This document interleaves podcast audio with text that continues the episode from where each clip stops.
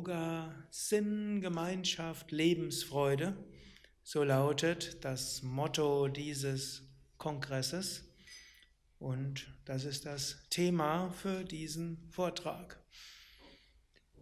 Wie ihr vermutlich alle wisst, Yoga, das Wort heißt Einheit, es heißt Harmonie, es heißt Verbindung.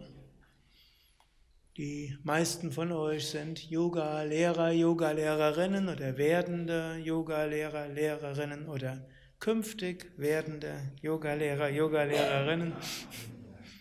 Und ihr wisst zum Teil aus eigener Erfahrung, zum Teil auch hm, aus euren Teilnehmern, Teilnehmerinnen, die meisten Menschen kommen zum Yoga erstmal als ein Weg zur Gesundheit, zur Behebung von Beschwerden, für Entspannung oder auch für neue Energie. Aber oft wird dann Yoga auch ein Weg zu sich selbst, Kontakt zu sich selbst, Kontakt mit der tieferen Intelligenz, mit der inneren Intuition. Und aus diesem inneren Kontakt kommt dann häufig auch eine Transformation. Menschen, die Yoga üben, ändern vieles in ihrem Leben. Ich glaube, das werden viele von euch bestätigen können. Menschen ändern ihre Ernährung. Menschen ändern ihre Gewohnheiten im Umgang mit anderen Menschen. Menschen ändern ihre Sprachgewohnheiten und vieles andere. Menschen, die im Inneren Frieden spüren, wollen natürlich auch friedvoller essen wollen auch sonst friedvoller mit ihrem Körper umgehen, friedvoller mit ihrer Psyche umgehen. Für viele Menschen heißt das dann, Vegetarier zu werden, für manche heißt es, Veganer zu werden. Friedvoller Leben heißt natürlich auch noch mehr.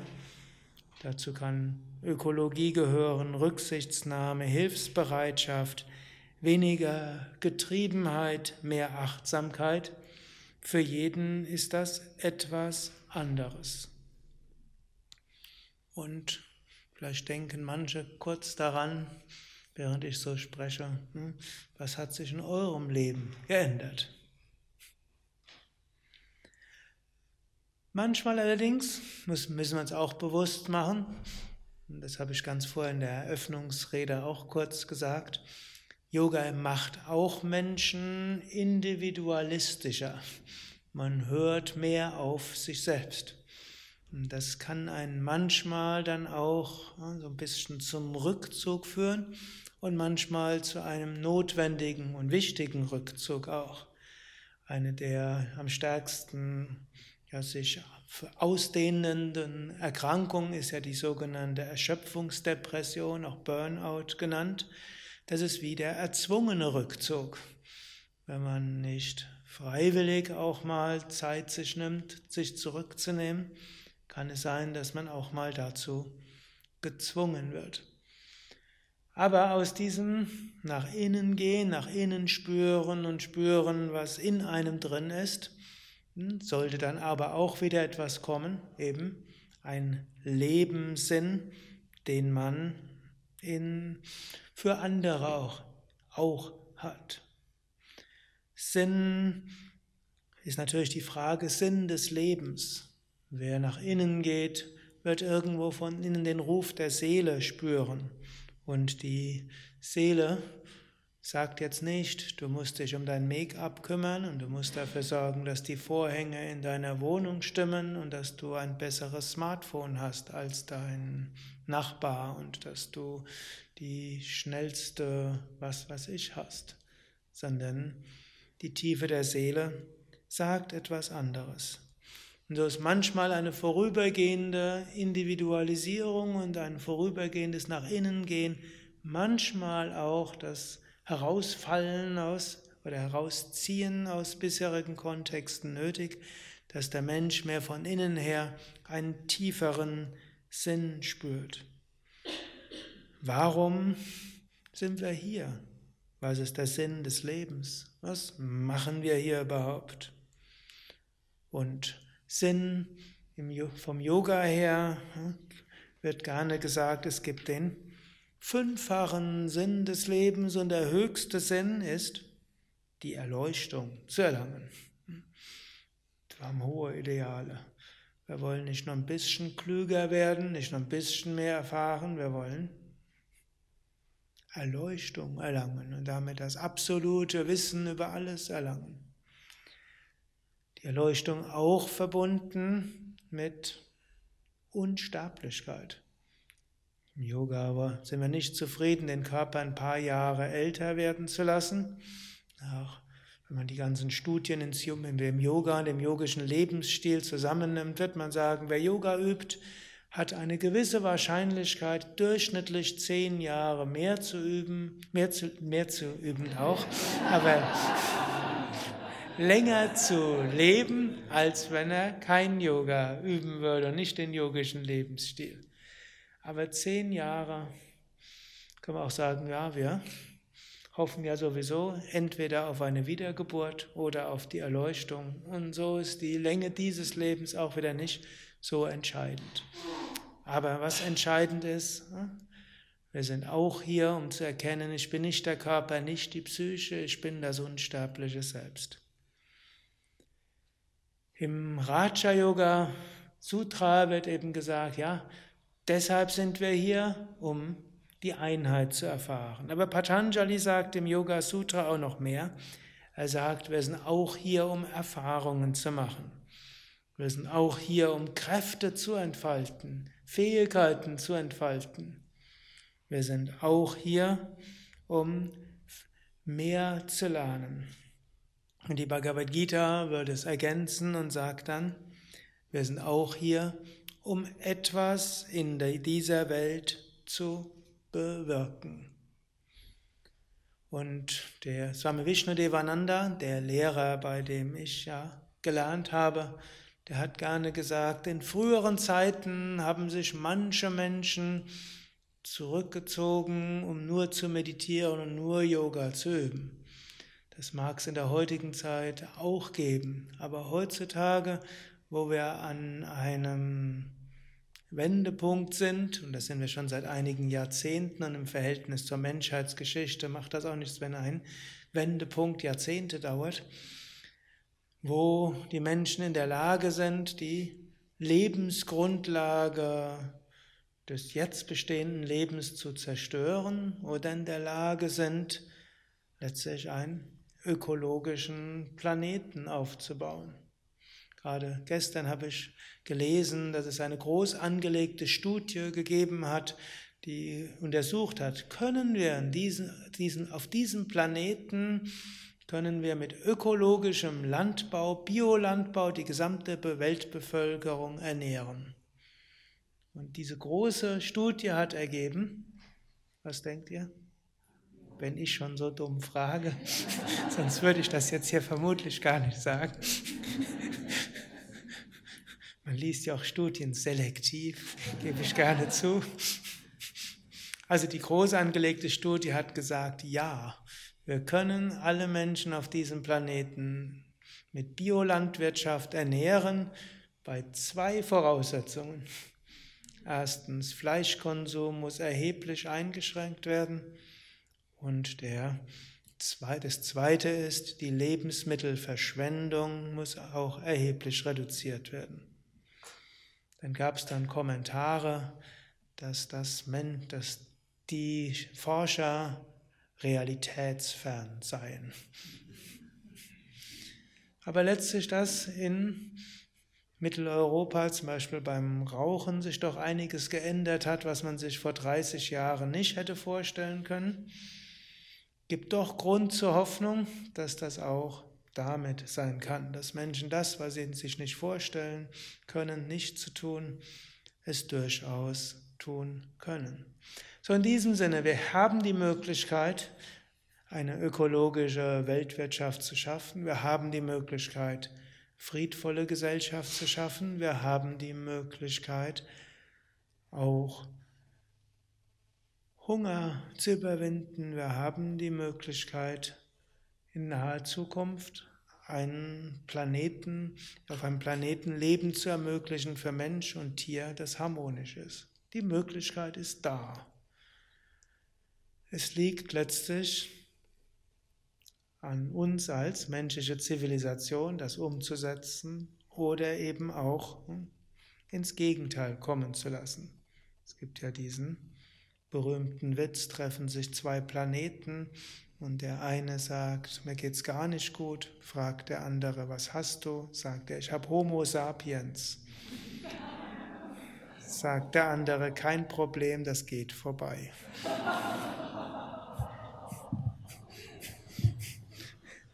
Hoffen wir, dass wir nicht weiter Krankheitserreger für diesen Planeten Erden bleiben, was wir realistisch gesehen sind.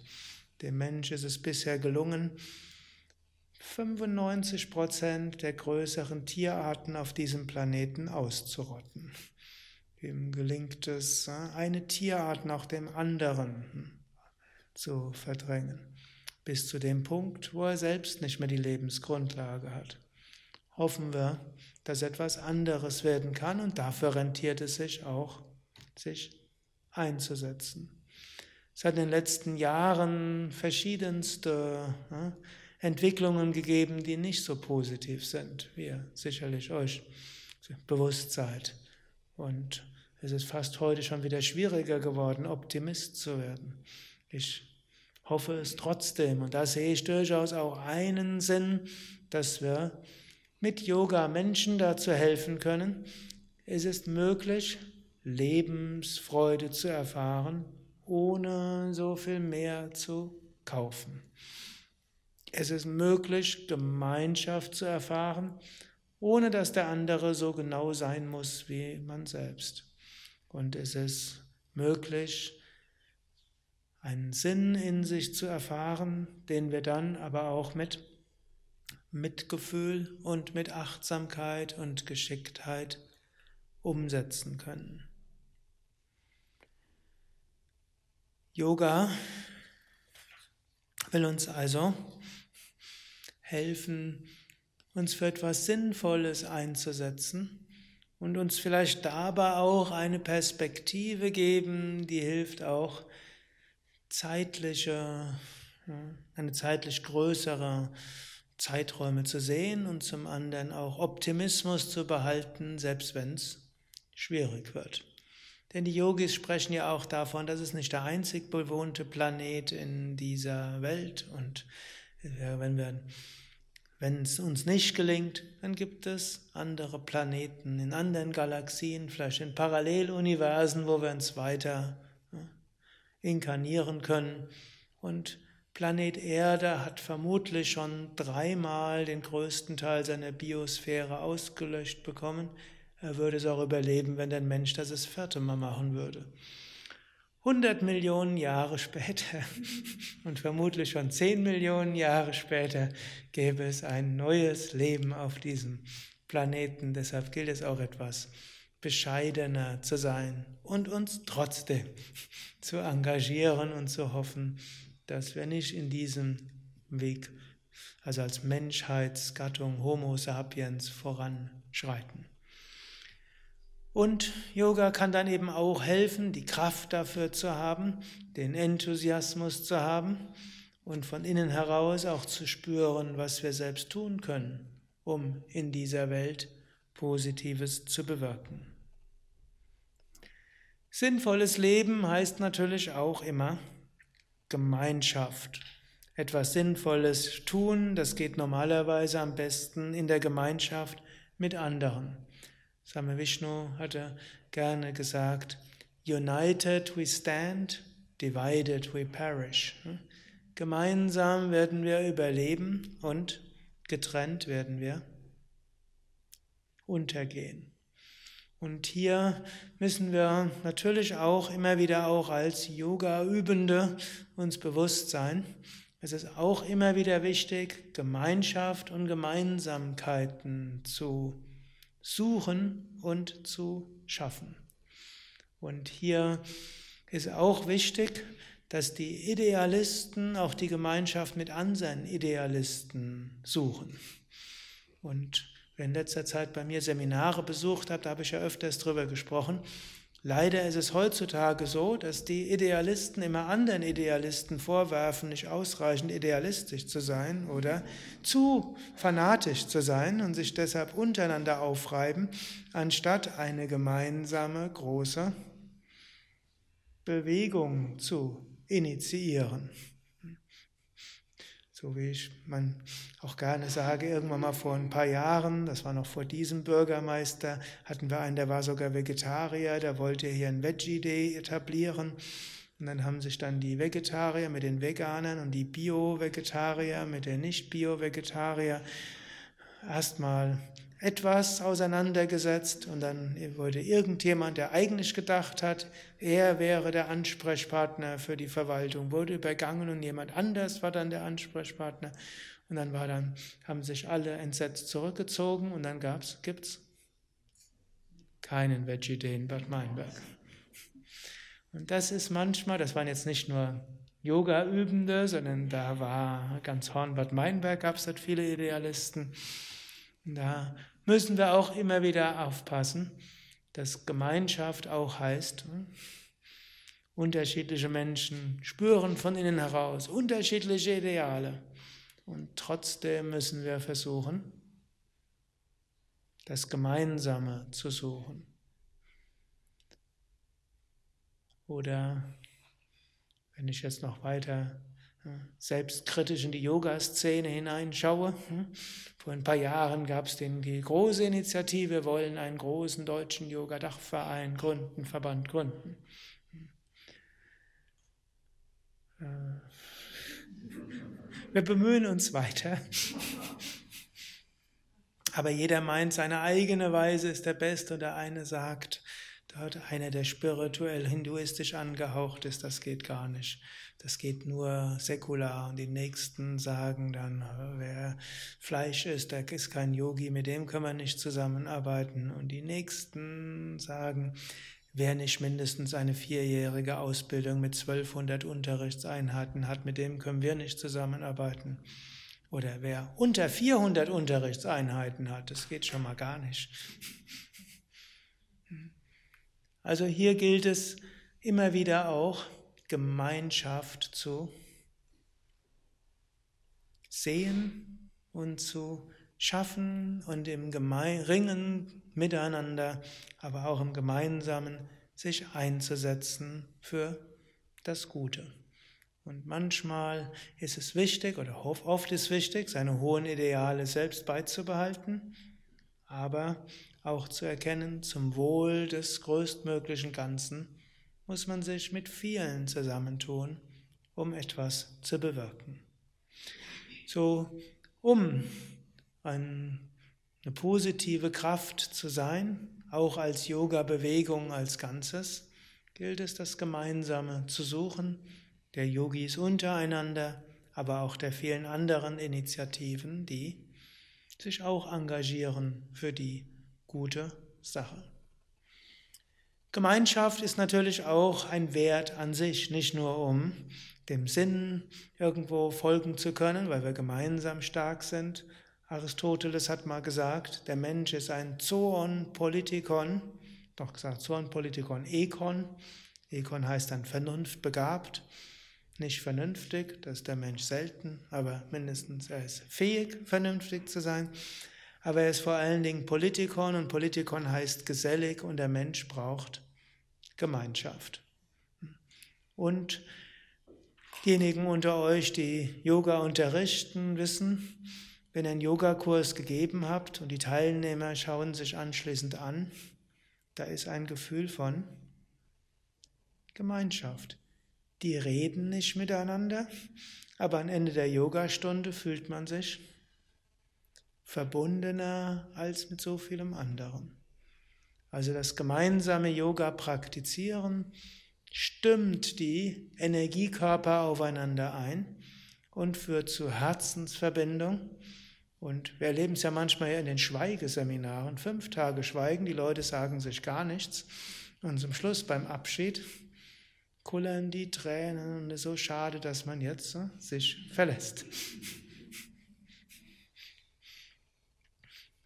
Andererseits, wenn es keine Schweigeseminare sind, Irgendwann war, haben wir uns, haben wir jetzt die, die, den Speisesaal intensiv schallgedämmt mit allen möglichen Schalldämmplatten und so weiter.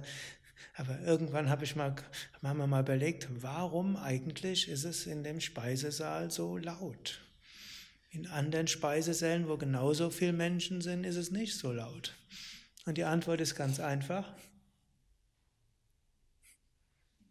Wenn Menschen miteinander Yoga üben, entsteht Gemeinschaft und der Mensch typischerweise will dann auch reden.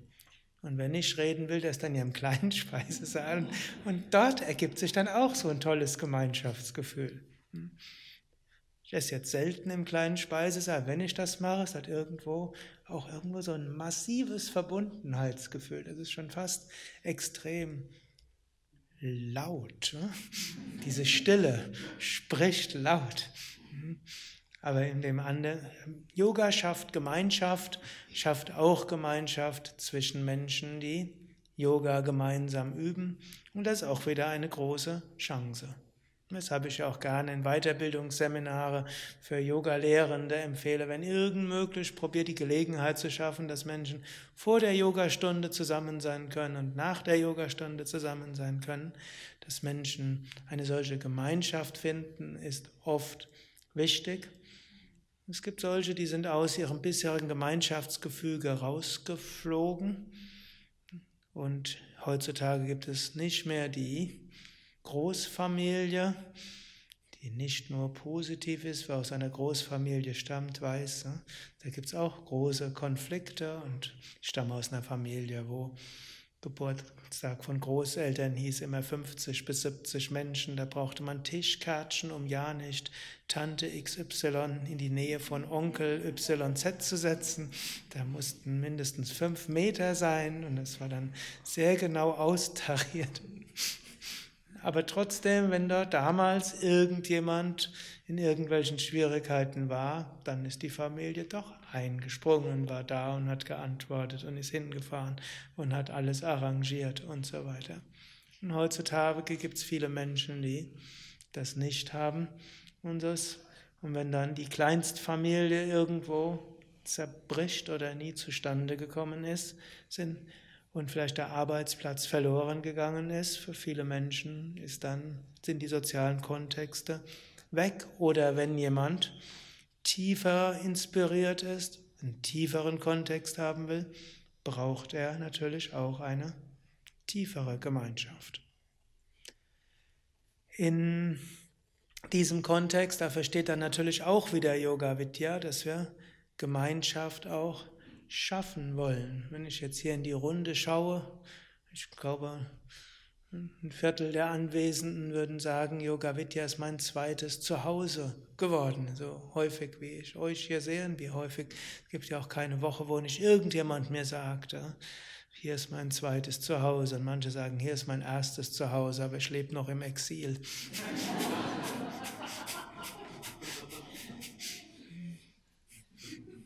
Und das ist ein wichtiges Anliegen auch gerade von Yoga Vidya, Gemeinschaft zu schaffen.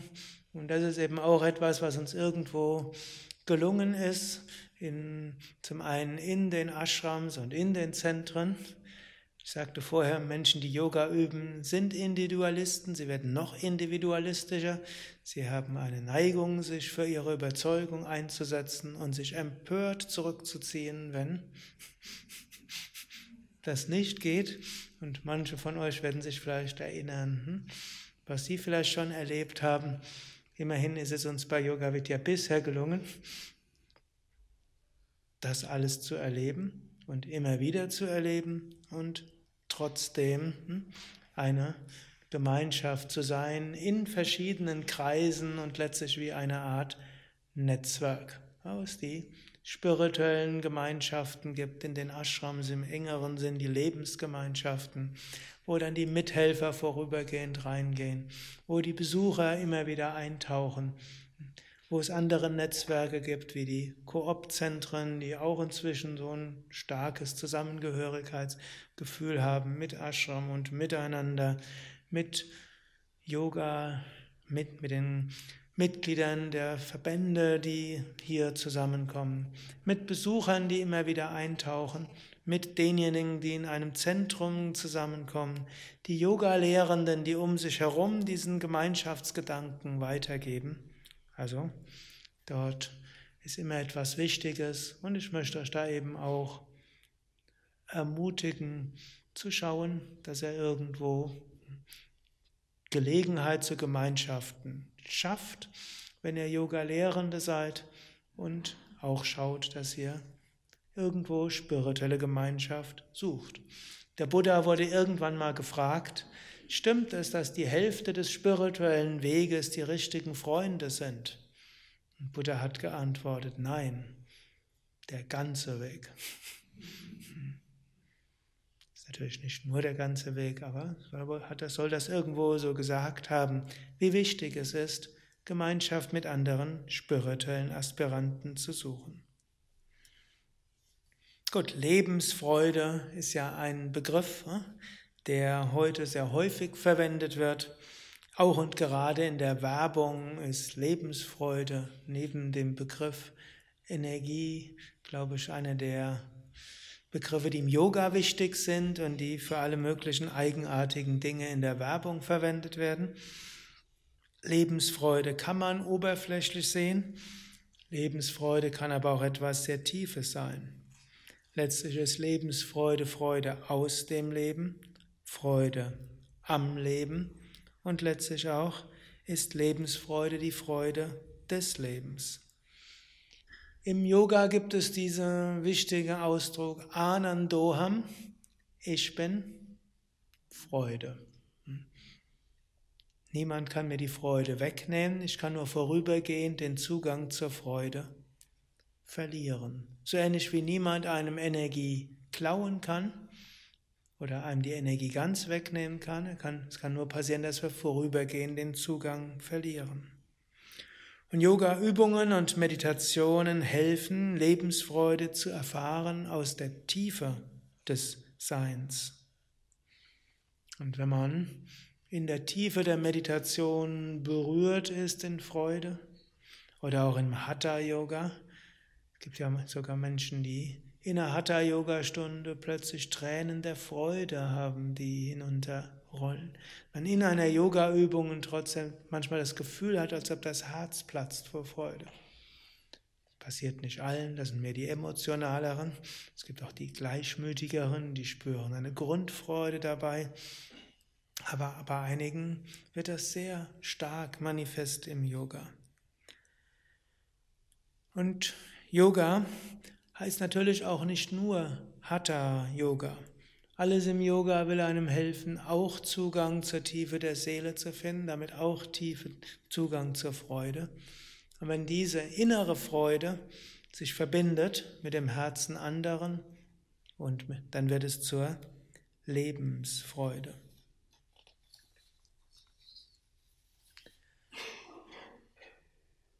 Yoga ist natürlich nicht nur Hatha Yoga, wie ihr ja alle wisst. Hatha Yoga ist aber ein wichtiger Aspekt des Yoga und ich sage gerne, Hatha Yoga ist so ist so der Trick des Yoga. Hatha Yoga ist wie ein trojanisches Pferd, trifft es jetzt auch nicht. Aber so fangen Menschen an und ist der wissenschaftlichen Forschung zugänglich, ist gut gegen Bluthochdruck und gegen Schlafstörungen, Rückenprobleme, Kopfweh, ist gut bei der Krebsreha, also nicht Alternative zur Krebstherapie, sondern eine gute äh, zu, zusätzliche Parallelprogramm, es ist gut gegen so vieles andere. Und da gibt es so viele Studien. Und Yoga hat den großen Vorteil, es macht Spaß und Yoga macht man gerne. Und da kommt natürlich auch noch dazu, und das ist durchaus eine, etwas Positives, dass die, das Yoga, auch die Yoga-Lehrenden kreativ macht, dass es keine übergeordnete Yoga-Instanz gibt, die sagt, das ist Yoga und das ist kein Yoga. Und dann sind die Yoga-Lehrenden gezwungen, Yoga so zu unterrichten, dass es den Teilnehmenden Spaß macht. Sonst kommen die nicht mehr. Und das sage ich, obgleich Yoga Vidya natürlich für klassischen Yoga, spirituellen Yoga steht. Und die Asanas werden gehalten. Und wir machen Pranayama und wir machen Atem. Wir beginnen mit Om und wir enden mit Om. Und manchmal sagen wir, hm, wie kann das andere Yoga sein? Aber es hat alles seine Berechtigung.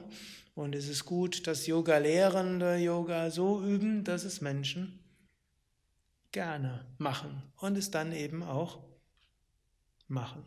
Und dass wir keine Gelegenheit haben, nur mit dem erhobenen Zeigefinger zu sagen, du musst das machen.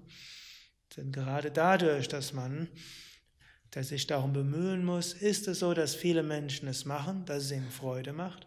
Aber dann führt eben das Hatha-Yoga dazu, dass Menschen mehr in die Tiefe ihres Wesens kommen und dass mehr dieser innere Sinn oder die Sehnsucht nach einem sinnvollen Leben stärker wird Zugang kommt zur Freude und zur Verbindung und Gemeinschaft.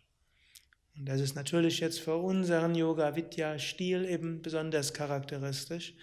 Egal in welchem Kontext und wie wir unterrichten, wir wollen immer so unterrichten, dass Menschen, mindestens einige Menschen in jeder Yogastunde irgendwo auch eine spirituelle Erfahrung haben.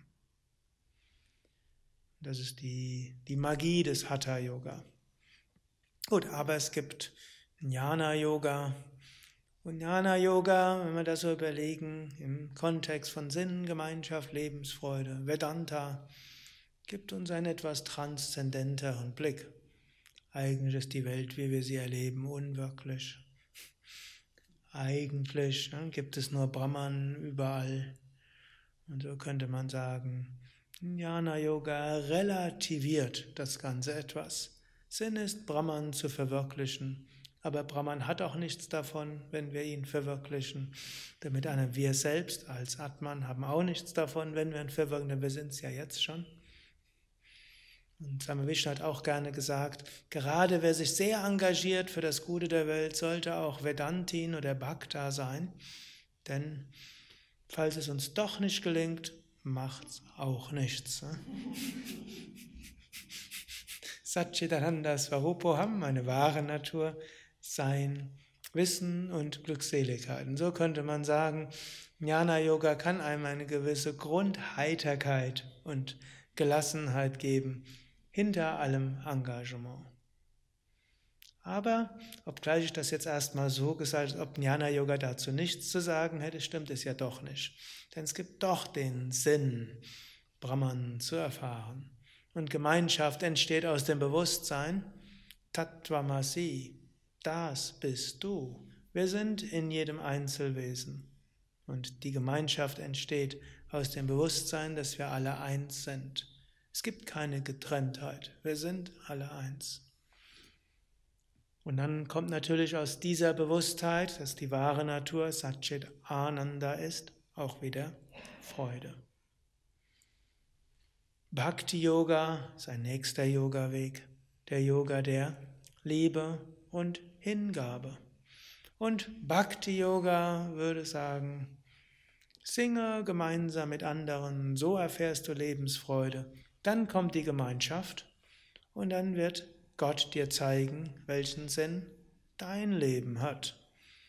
Bitte Gott um Führung und Gott oder die Gattin oder das Göttliche wird dir schon zeigen, was der Sinn deines Lebens ist. Und dann gehe diesen Weg, aber identifiziere dich nicht. Es liegt nicht alles an dir. Du kannst dich zum Instrument machen, du kannst darum bitten, dass Gott dich führt und nachher loslassen und Gott vertrauen. Und dann können wir das auch mit Gelassenheit machen. Karma-Yoga hat vielleicht zu diesem Aspekt Sinngemeinschaft, Lebensfreude am allermeisten beizutragen. Karma-Yoga ist der Yoga des uneigennützigen Dienens, des verhaftungslosen Wirkens und auch des bewussten Lebens und Lernens. Karma-Yoga sagt, wir haben Sinn im Leben und wir sollten uns engagieren für die gute Sache. Gerade dadurch, dass wir uns engagieren für die gute Sache und für andere, kommen wir von unserem Ego weg.